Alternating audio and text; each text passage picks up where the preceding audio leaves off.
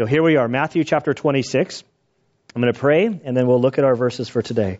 Uh, Father, we do thank you and praise you for this day. We thank you that we can uh, gather here, that we can worship you, uh, we can study your word, we can fellowship with one another uh, in freedom. And it's a, it's a privilege that uh, many throughout history have had to do in secrecy. And here we are openly worshiping you, openly uh, studying your word. Um, and we don't take this lightly.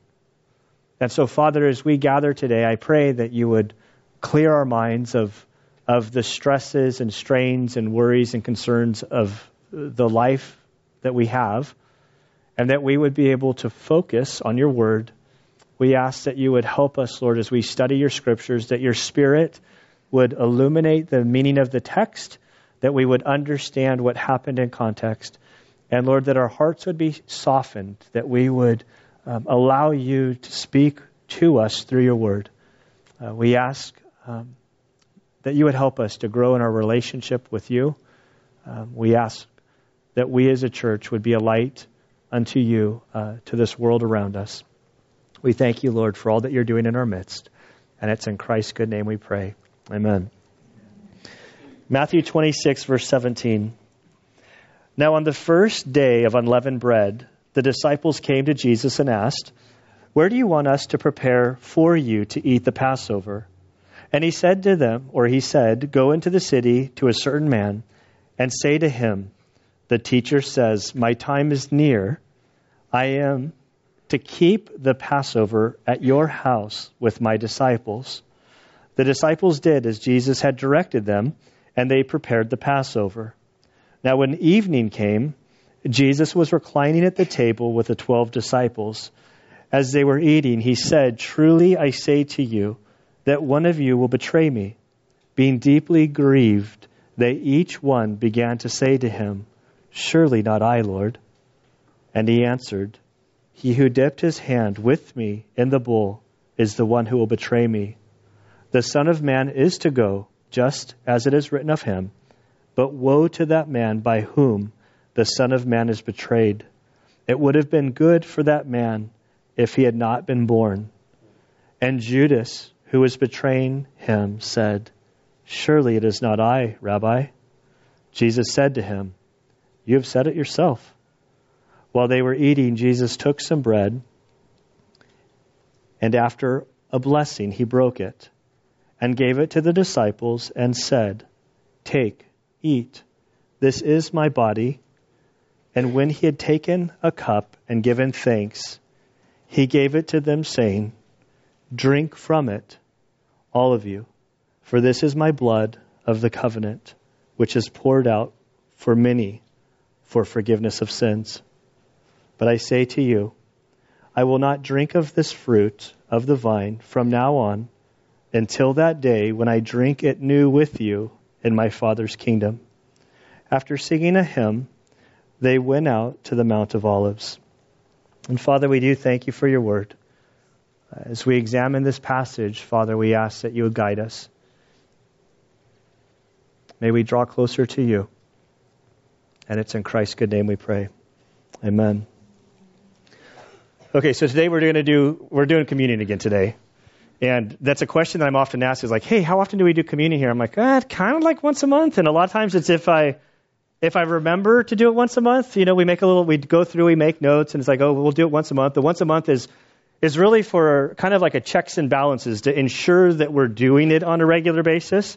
The scripture says, as often as you do this, um, I sort of feel like, even though this was a Passover meal, I kind of get the impression that the trauma associated with the Lord's Supper and the next day my guess is every time those disciples had a meal for the rest of their life, every time a cracker was broken or they took a glass, a sip of wine, that the images that they saw, it, was doing communion for them. Um, I, it's okay to do communion every week. It's okay to do it once a month. It's, it's as often as you do it. I don't want to get wrapped around the axle. Um, we, we do it, we try to do it once a month. We, uh, we try to do it when the text sort of percolates it to the surface. Certainly today it percolates it to the surface. over the next few weeks, we're looking at the crucifixion story. So it's very likely we'll do the, commu- the, the communication card, not the communication card. We'll do the, uh, do the communication card if you haven't. Um, but we'll probably do the Lord's Supper from now until Easter a, a, a number of times because the crucifixion story is what we're studying. And so it makes sense to do it now. Um,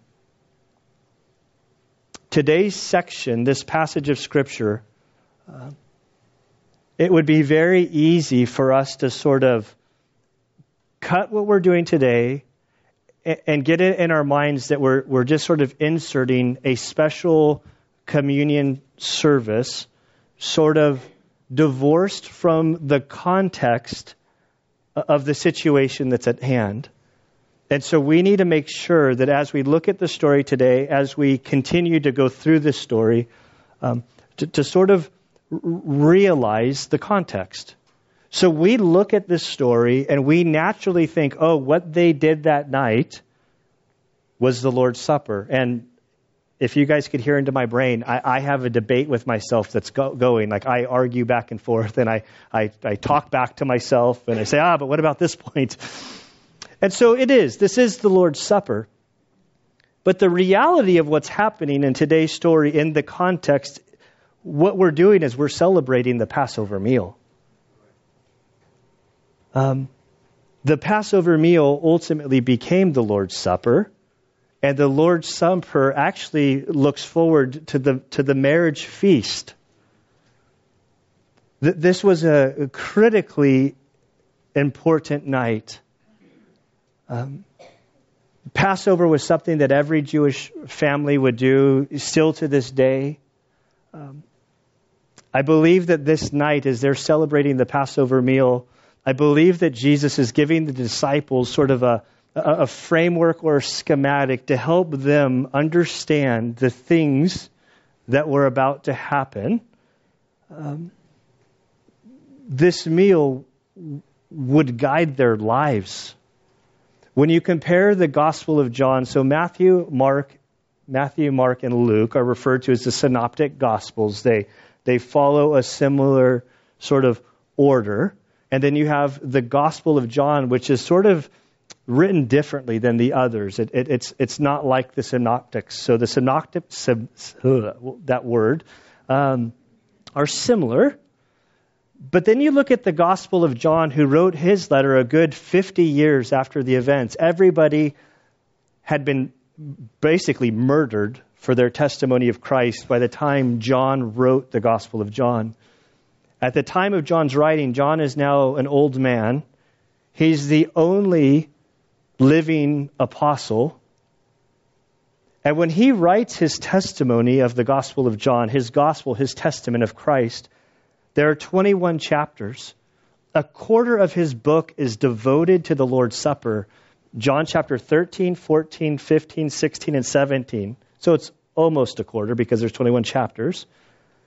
So this night had a profound impact in all of their lives this, this dinner, this Lord's Supper that we participate in, it's a reminder of the greatest event in human history. There, there is believer, non believer, I don't care who you are, there is no denying that the death, burial, and resurrection of Jesus Christ transformed human history.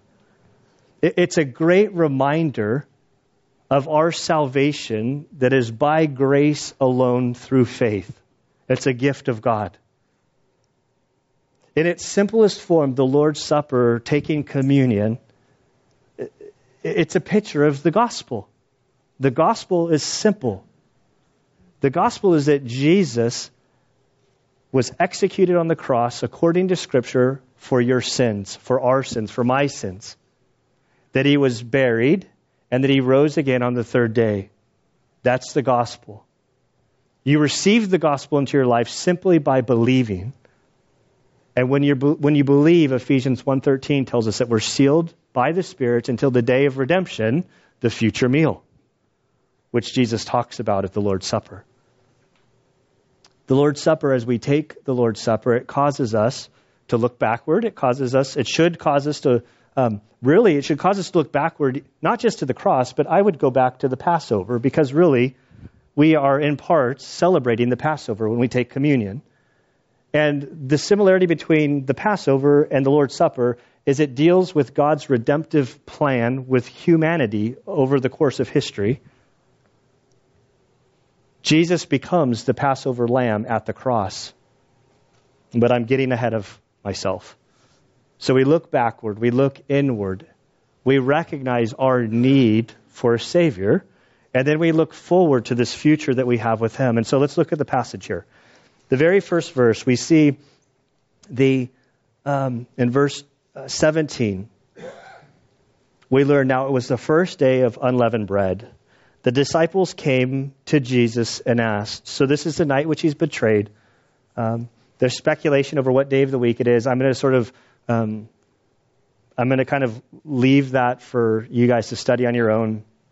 I don't think it's really uh, that important which day he was actually crucified on.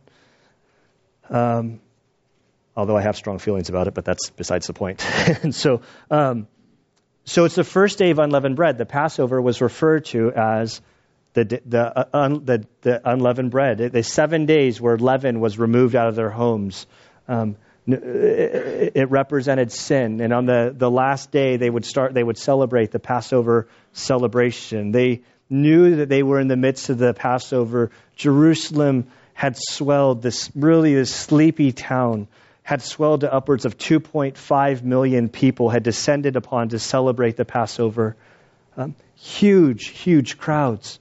The disciples looked to Jesus, understanding that it's a Passover. He under, they are all Jewish men. They knew there were obligations. It was time for them to celebrate the Passover. But in order to do this, they needed a place to celebrate it. There were things that needed to get done on this day. And so they asked Jesus, verse 17, Where do you want us to prepare for you the Passover? Where do you want this to take place, Jesus?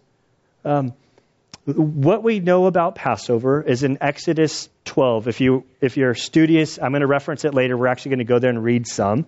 Um, but in Exodus chapter 12, as the Passover story is unfolding, the Israelites are in captivity in Egypt, and as they're there, Moses is pleading with the Pharaoh to be released from captivity.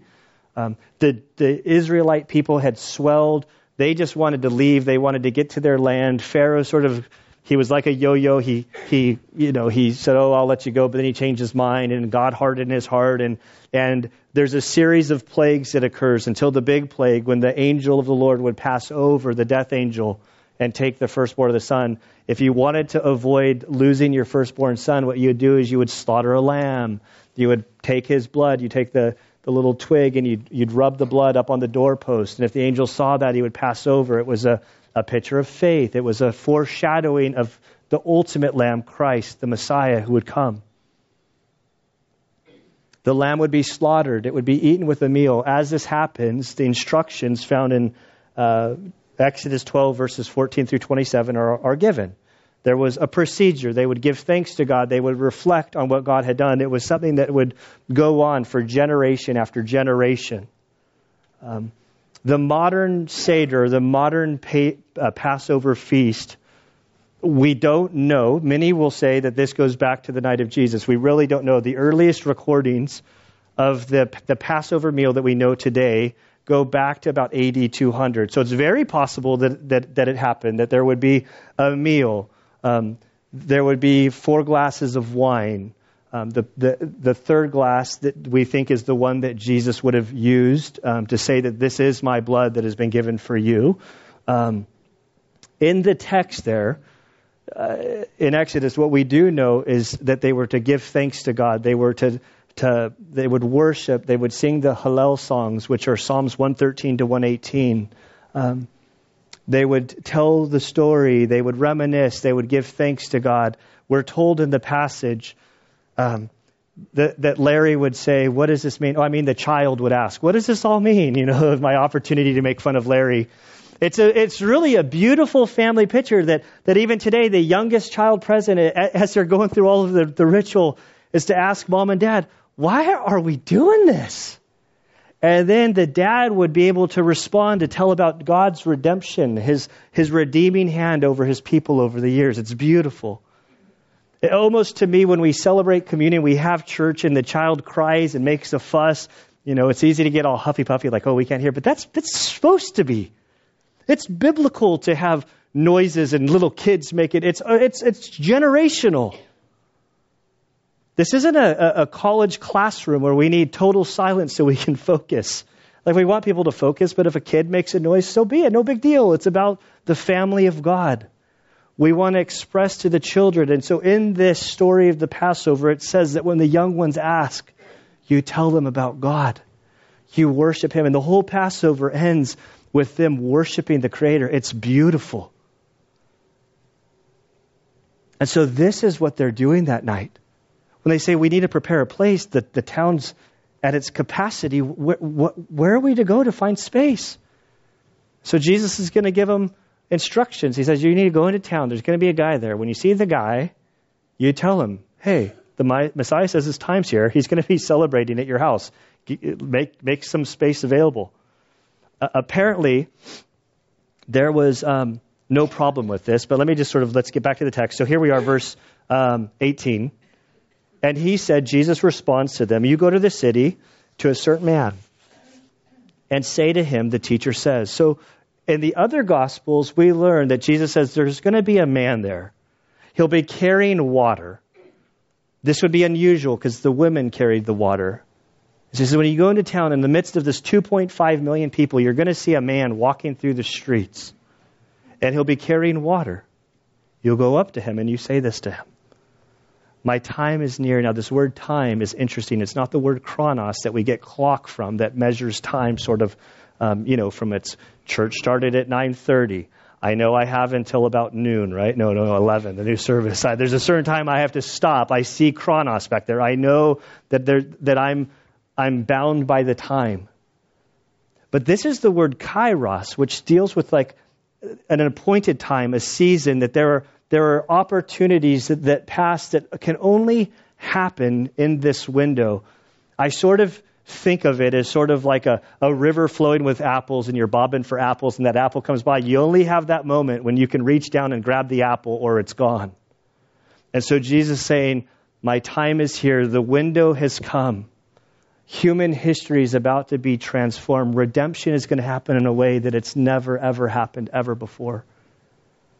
And so you go to this man and you tell him that uh, the Lord says, My time has come.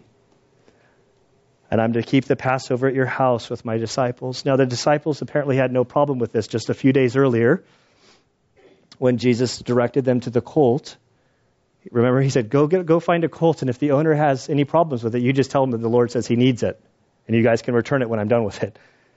And so it's like, okay. So now the disciples have been through this with Jesus. They've, they're walking by faith to some extent. Imagine them going into town. Oh man, there's so many people here. How are we going to see this guy? I, don't know who one of them. Oh, there, there goes a guy with water. Let's go over and knock on the guy. Hey, uh, the Lord says we're going to celebrate the Passover at your house. His time has come. Oh yeah, I got a place upstairs. And The guy gets everything situated. He he prepared this space for him. He kept all of the distractions away to include the servant that would have been provided by the house owner, which in John's telling, we know the story. They go there, they all go in, nobody had washed their feet. The reason nobody washed their feet because the house servant isn't there. So somebody should have just taken charge and washed the feet. But they're all arguing about who the greatest is going to be in Jesus. I just imagine him banging his hands. Hey, guys, you've been with me three years and you haven't began to understand the message of if you want to be great, you need to serve. Why? I'm just going to wash your feet. But Peter, James, and John, they went out early in the day. They got their lamb. They slaughtered the lamb. They prepared the meat. They got all of the herbs. They got everything that they needed. They have the room set up. So that by the time that we come to verse 20, a whole lot has happened. When the evening came, Jesus was reclining at the table with the 12 disciples. Now, I couldn't find a picture of this event on Google. So I found a drawing. It's the best one I could find, although I only count 11 guys, so hopefully somebody can count. There's a, maybe the 12th guy took the picture. I don't know, or drew the picture.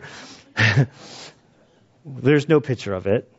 The reason I use this image is to help us to get the mind in our minds what was happening. There's there's that real famous picture where there's like a very like uh, CEO type table where they're all in their chairs with fork and knives and sort of thing. That's not how they were sitting. There were no chairs. They, they would have been sitting on the ground. They would have been on their side, leaning into the meal. The, the, the meal was not given how I like to eat a meal. I like to eat a meal with the food goes, boom, let's get it in our gullet get it down. Let's move on with our day. The military corrupted me forever. And, uh, but this was a meal that would have taken a long time. It was a time to, to reflect on God. It would take hours. And so now we're in this story. The Passover meal has begun. They're reclining at the table, sort of like the image behind us. And as they were eating, he said, Truly I say to you that one of you will betray me. Remember last week we we, we, we read about the story that Matthew had, had sort of pieced together these two stories that don't fit chronologically together. He'd taken um, the story of Mary busting the jar of perfume, which happened on Saturday over Jesus' head. It went all over his body down to his feet. And they, he, Matthew merges that story with the betrayal story of Judas going to the leaders and saying, How much? What will you give me to betray Jesus? I'm game. So at this point in the story, Judas, I don't know if he's like, you know, have you guys ever had to carry a bunch of change in your pocket or a bunch of, and you're trying to be quiet where you're like clink, clink, clink, clink. I don't know if he's like at the dinner trying to stay really, like really walking funny, like trying to hide the money in his pocket or wherever he was keeping it. But he already had that 30 pieces of silver is on him. And Jesus starts saying, one of you is going to betray me. In verse 22, being deeply grieved, they each one began to say to him, Surely not I, Lord. So the eleven are horrified. They're, they're in deep grief. Like, how could this be? Peter says, Lord, I'll never betray you. I'll go to my, like, again, I'll go to my death. And Jesus, in other accounts, you know, you're going to, you're going to deny me three times before the crow, before the rooster crows. Not the crow crows, the rooster crows. They're, they're I'm imagining myself as a young man. There was a story in the Navy when I was down the weight room taking a nap, and I get this over the loudspeaker. This skipper says, Hey, Seaman Hansen, come to my office right now. And I'm like making my way up to the office going, What did I do? Like, what? And I couldn't think of anything I had done wrong. But that didn't mean I was innocent. I wasn't saying I was innocent. I was just saying I couldn't remember what I had done that would have gotten me into this trouble. So I went up there as a guilty man. And I just remember going, Yes, sir, how can I help you? And I remember him saying, Hey, uh, why in the world is Admiral so and so calling me and having Seaman Hansen call him back at his convenience? And it was my dad's old buddy was retiring, so he called the skipper. It got me in so much trouble, but I didn't do anything. But that feeling of walking into his office, I think, was similar to these guys. One of you is going to betray me. And I'm like, no, no, that's not me. Did I do something? I don't. Like they're racking through their brains trying to remember how this would happen. But then there's Judas. Judas knew he had the change. He had already he had already betrayed Jesus, and now he's just waiting for the moment of opportunity to make it happen. And they're, be, they're deeply grieved. Verse 22 they began to say to him, Surely not I, Lord. And Jesus answered, He who dipped his hand with me in the bowl is one is the one who will betray me. And now it's fascinating, verse 24. Notice this Jesus in verse 24, he's going to say that this betrayal was prophesied. This was a part of God's plan. God had sort of initiated this. Verse 24 The Son of Man is to go just as it is written of him. There's prophecy about this. However, even though that there's prophecy about this, he makes it clear that Judas is still culpable for his sin, that just because it's prophesied and just because Judas was used, that doesn't mean that Judas is off the hook. He says, But woe to that man whom the Son of Man is betrayed. It would have been good for that man if he had not been born. A few years ago, I was on a little kick trying to figure out if there was a way that we'd see Judas in heaven. I remember kind of scouring through the story, and I'm like, ah, I really like maybe there's something that indicates that when he committed suicide, that there was repentance on his part. But the reality is, as I go through the scriptures, the scriptures makes it very clear that Judas never repented. There was no sign of remorse. However, I do believe if he did, God would have forgiven him. God's Jesus' payment on the cross would have been sufficient for Judas had Judas responded. But there's no evidence that he does. And Judas, verse 25, who was betraying him, said, Surely it is not I, Rabbi. You, you, you, you can't be talking about me. Uh, this, I have a good story about these 30 pieces of coin, these 30 pieces of silver. Certainly it can't be me. And Jesus basically responds as, You're the one who said it. It's you who said that you betrayed me. And there's this acknowledgement that there was this betrayal.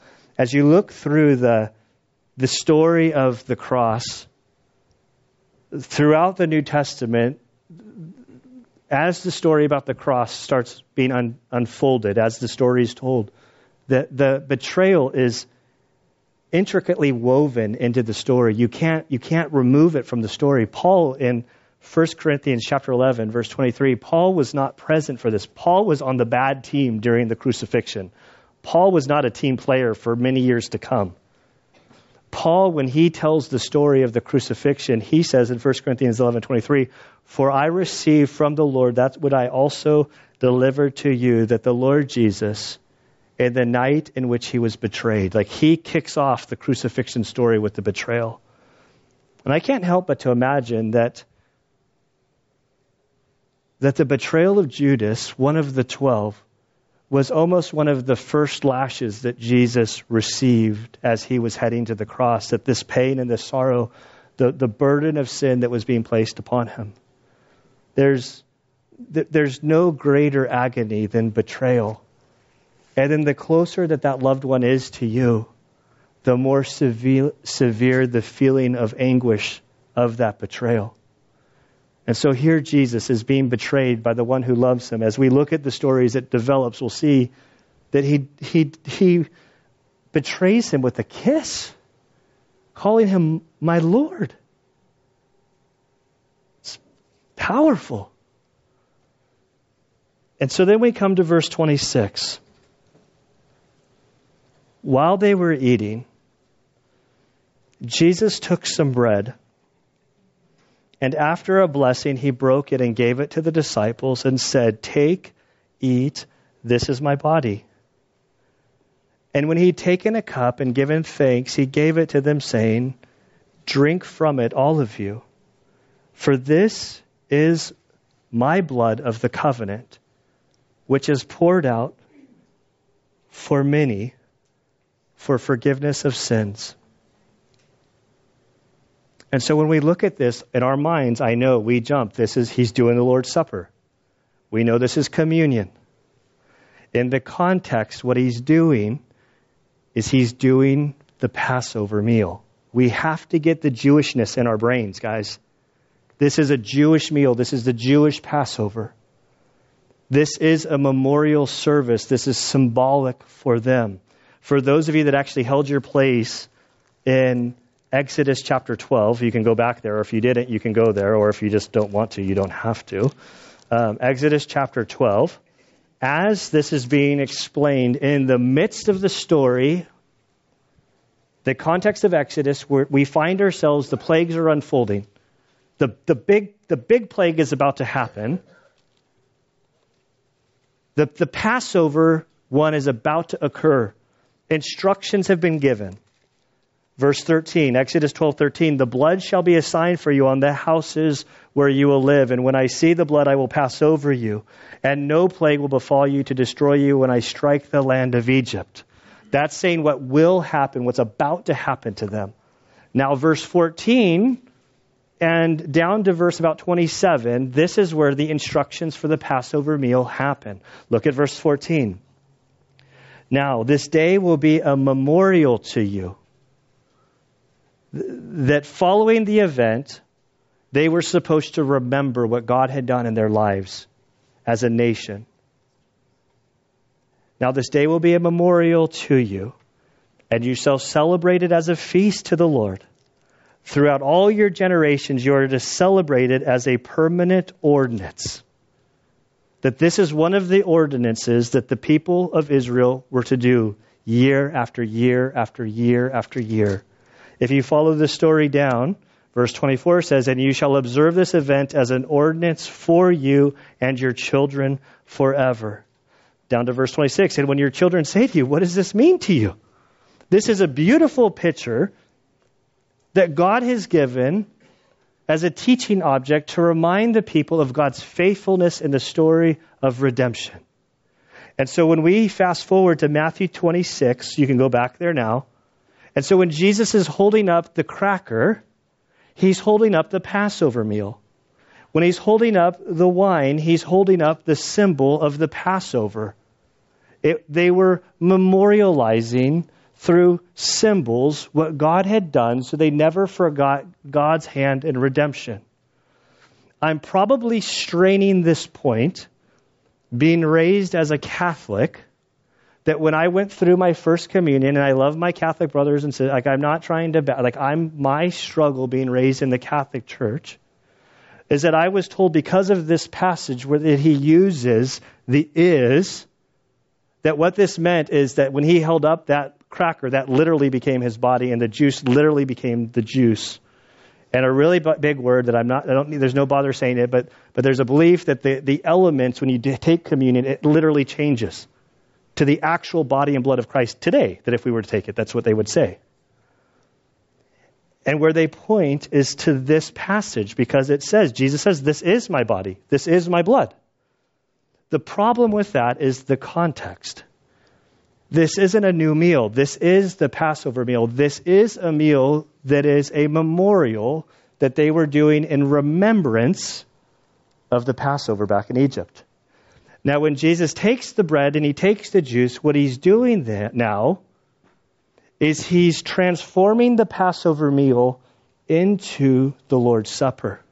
He's saying, This bread and this juice, which you celebrate to memorialize the Passover, is now becoming symbolic of what's going to happen in the next 24 hours.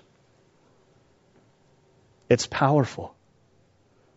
Jesus didn't, he's not in this moment celebrating the Passover meal. He is telling them that he is the Passover lamb.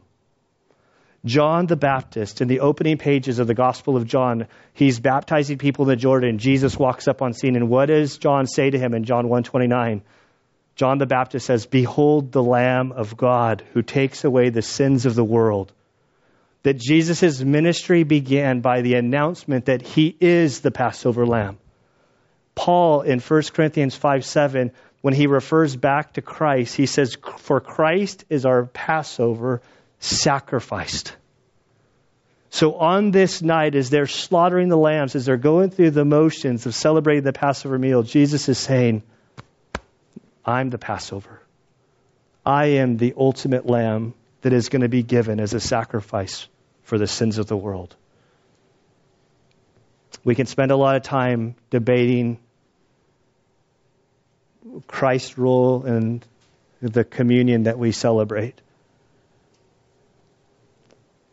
But as one author wrote recently in a, a, magazine, he said, In the distracted digital age, it may be the case that the classical debates about the presence of Jesus Christ in the Lord's Supper have been inverted. The question with which we may have to wrestle is not in what, in what way is the Lord present in the supper? Instead, the question is, in what way are we present in the Lord's Supper?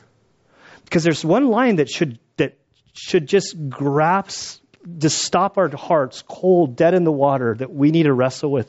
This one phrase, verse 28 For this is my blood of the covenant, this is it, which is poured out for many for forgiveness of sins. That Christ's blood was spilt because of my sins, because of your sins, because of our sins, because of the sins of all of the world, past, present, and future. And so when we come to this passage, when we take the Lord's Supper and we're faced with the reality that Christ died for us, Like, let us not turn communion into an arguing point. We're faced with the reality that our sin caused this, and if the longer you walk with Christ and the, the more you grow in your relationship with Him, the more controlled you are by the Spirit, your sins might not be big sins today, but the little sins become big sins. And as we're faced with communion, we should weep bitterly over our sin, recognizing what Christ went through on our behalf. I found an article about an old Hebrew teacher. I'm going to read the article. Power brought me to tears. So the story goes uh, many years ago, an old Dr. John Duncan taught Hebrew in Edinburgh long ago. He was sitting one day at church preparing himself for the Lord's Supper, and he was feeling so personally unworthy that when the elements came around, he felt like he couldn't take them. He allowed the bread and the wine to pass. As he was sitting there feeling miserable, a loser, completely unworthy. Have you guys ever been there? I know I have. Where you just feel so unworthy to receive the gift that Christ has given to each one of us. As he's beating himself up. This is a Hebrew teacher for crying out loud. That's not an easy language to learn. Like, like in my mind, he's like, man, you've done a lot, brother. Why are you beating yourself up? He noticed a girl in the congregation who, when the bread and the wine came around, also allowed them to pass. And then she broke down into tears. That sight seemed to bring back the old saint to the truth he'd forgotten. And in a carrying whisper that could be heard across the church, he was heard to say, Take it, lassie, take it. And then he himself partake or partook in communion that day. It's a powerful story. It's a reminder to us that communion, the Lord's Supper, is for sinners. If you're a Christian, you're a saved sinner. If you're not a Christian, you're an unsaved sinner. The way you become a Christian is to respond to the gospel. You accept the gift, and now you're saved, you're redeemed, you're, God looks at you through the blood of Christ. But when I was a saved sinner, I struggled for years. My whole life being a Navy SEAL was all about what you'd done. How many deployments have you done? How long have you been in the community? All of it could be taken away from you in a moment if you make one mistake. And so I came to Christianity like this. So I knew that Jesus forgave me my sins. That's good for him, but I had a whole lot of mistakes, and I wasn't going to let him let me off the hook that easily. And so I would sort of beat myself over the back over all the things I'd done in the past and the present. I knew I was unworthy, and so I wouldn't let myself get away with it. And I'm thankful for the people who poured into my life to help me to understand grace. You know, my wife was one of them. She she helped like I was trying to prove myself worthy to her dad, who's this pastor missionary, and I'm dating the pastor's daughter, and I was like a total heathen Navy SEAL that had come to Christ, and I thought I was trying to like put on this external show and to see like, you know, God loves you. He paid it all. It was so hard for me to, to, to truly understand that Jesus on the cross paid it all for me. I thought maybe in, the, how I was living my life is that he paid 80% and I had this 20%, the part that I could do.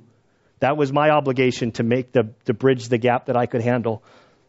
But really that's shameful because it showed, it exposed that I didn't understand how holy God was, nor did I understand how great a sinner I was. And so there's something totally humbling when you come to communion and you weep bitterly at your sin, you repent of your sin, but then you look upward at Christ. And we're told in 1 John 1 9 that as we confess our sin, he is faithful to cleanse us, to make us righteous. The elements point to Christ's work on the cross. They don't point to my works. My works are useless. Your works are useless. But his work, his death on the cross, and his resurrection from the grave are totally sufficient for you. And so then we're told as he says this, he continues and he says, But I say to you, I will not drink of this fruit of the vine from now on until that day when I drink it new with you in my Father's kingdom. This story always reminds me of a trip to Israel. One of the things being a pastor has always like it's changed me. I realize that people at times act differently around me, which I don't understand. And so on one of the early trips to Israel, we were at the, the dinner hall, and everybody started looking at me. And so I'm kind of like, do I have something in my teeth? Like, uh, uh, like what is it? Like, I'm like, what's going on? Like, why are you guys all looking at me? And finally, one of them had the courage to lean over to me and said, "Hey, Gunner," um, what he said, Pastor Gunner, uh, at this hotel, there's complimentary wine, and um, we're kind of wondering if it's okay for us to have a glass of wine. I'm like, are you kidding me? Is this why everybody's looking at me because there's free wine and they want to know if they like can have a glass of wine? So, uh, so I look at it, I like kind of stand up. I'm like, guys, I don't care if you have a glass of wine. You paid about five thousand dollars to come to Israel. You're at a like a five star hotel.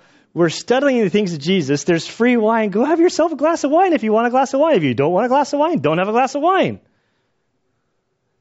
I have no problem with that. Now, if you guys are all staggering drunk because you've been doing like a keg stands and you missed the bus, then we'll talk because the Bible talks about drunkenness. But if you want to have a glass of wine because you're at the Sea of Galilee where Jesus lived, go have a glass of wine. I get back to my food, half the table gets up and they go get their wine. and so every other trip I have this speech with everybody. I'm like, guys, I know there's free wine. I don't care if you have a glass of wine. It's, I'm not your mother. I'm not the spirit. I'm like, like, go have a glass of wine. And on this last trip, Michael Nichols and, and Chris uh, Guess were at the table with me. Uh, yeah, since I said their name. Michael was having a glass of wine. Chris was not having a glass of wine. I was drinking whatever I was, no wine, but I was drinking water. If I wanted a glass of wine, I could have a glass of wine, but I wasn't drinking a glass of wine. But I don't say that. I had freedom in Christ to do that, but I wasn't. This is my legalistic side that God has been freeing me from. So I look at them. I'm like, hey, you want a picture, Michael, of to put on Facebook of you having a nice meal at the Sea of Galilee? And he's like, yeah, but I got to run it through my wife first. I'm like, what do you mean? And he's like, well, we have some supporters that might be offended if I'm having a glass of wine. I'm like, well, just tell them it's grape juice. You know, I'm I'm kind of stirring the pot with my two buddies. And, and Chris is like, no, I just don't, I don't have a wine. It's no big deal. But it, it led to this very um, thoughtful conversation. And Michael Nichols said, "Well, I used to not have a glass of wine with my meals," and and uh, he said, "But then this passage at the Lord's Supper, it dawned on me that I was being pious." And I have no struggle with alcohol. I've never, like, nobody's, there's no alcoholism in my family. I've never struggled with it. But my arrogance told me that I was better than everybody else for not having a glass of wine. And it dawned me that Jesus on the Lord's Supper, he looked at them and he said, This is my last glass of wine until this day. At this marriage feast, on that day I'll have a glass of wine again. And he's like, It dawned on me that someday in my life I'll be sitting at the banquet table with Jesus.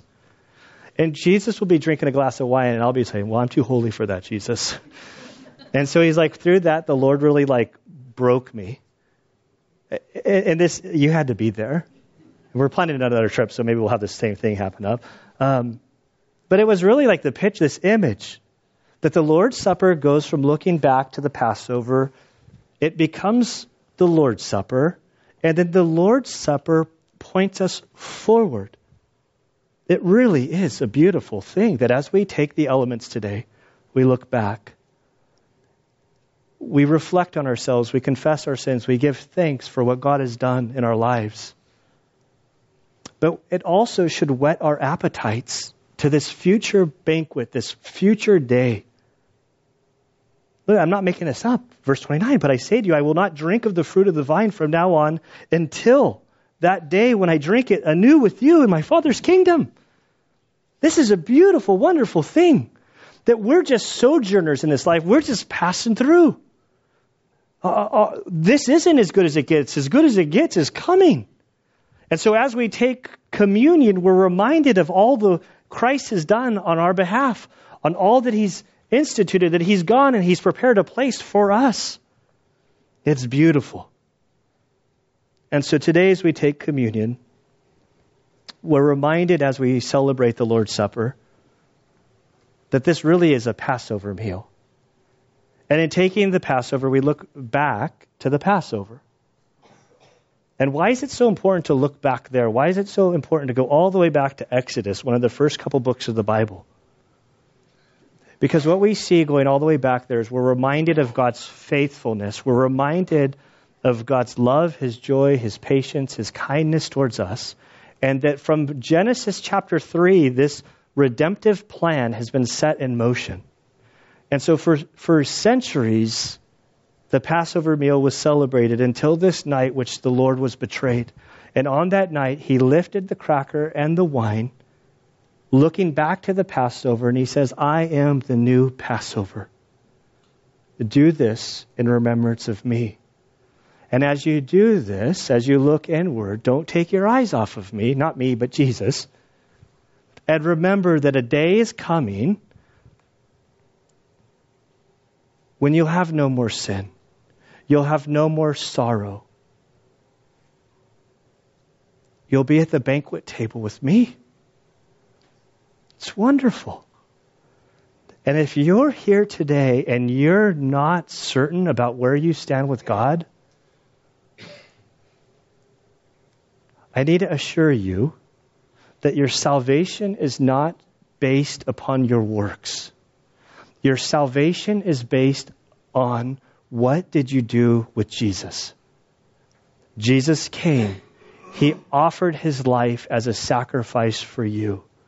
His death on the cross was totally and fully sufficient for your sins, for my sins, for all of our sins. It's received simply through belief. Ephesians 1 13 through 14 reads this In him, that's Christ, you also, after listening to the message of truth, the gospel of your salvation, that Jesus died, he was buried, he rose again. Having also believed, that's what initiates your position to be moved from Adam and sin to new life in Christ. You were sealed in Him with the Holy Spirit of promise, who is given as a pledge of our inheritance. It's a down payment that the Spirit of God has placed within us to assure us of our place with Him. With a view to the redemption of God's own possession, to the praise of His glory, we see that this future, when we go be with Christ in heaven, this, this, we have our new bodies will be with them. And so I'm going to ask the guys to come forward. Um, we're going to pass out the elements. Communion is for those who have believed. And so as we take communion, they're going to pass it out. I'd ask you to hold on to it. As you're holding on to the elements, as some music is strummed up front here, I would ask you to ask God to sort of show you areas in your life that need confession. Maybe you need to receive Christ as your Savior. And then we'll take the elements after we all receive them. So, Father, we do thank you for Christ's death, burial, and resurrection. Father, we ask that you would help each one of us to understand what he did for us. Lord, free us from the bondage of thinking that it's about works that we need to work our way into heaven, that we need to work our way into favor with you. Father, help us to fully grasp that you love us, that you created us, that you've done everything. This is a unilateral action. You have done all so that we might have peace with you. And so, Father, I pray for those who have received salvation that are still under bondage by the lies of Satan, telling them that they're unworthy. We know we're unworthy. We thank you that this Lord's Supper reminds us that it's all about the work that Jesus did on our behalf. Father, as we take this time to reflect, I pray that you would show us, Lord, areas in our life that are holding us back from you. I pray that you would help us to confess our sins I pray that you would help us to rejoice in the work that you did on the cross. I pray that you would bring to mind those that don't know you and that you would use us, Lord, as your ambassadors. We thank you, Father. And it's in Christ's good name we pray. Amen.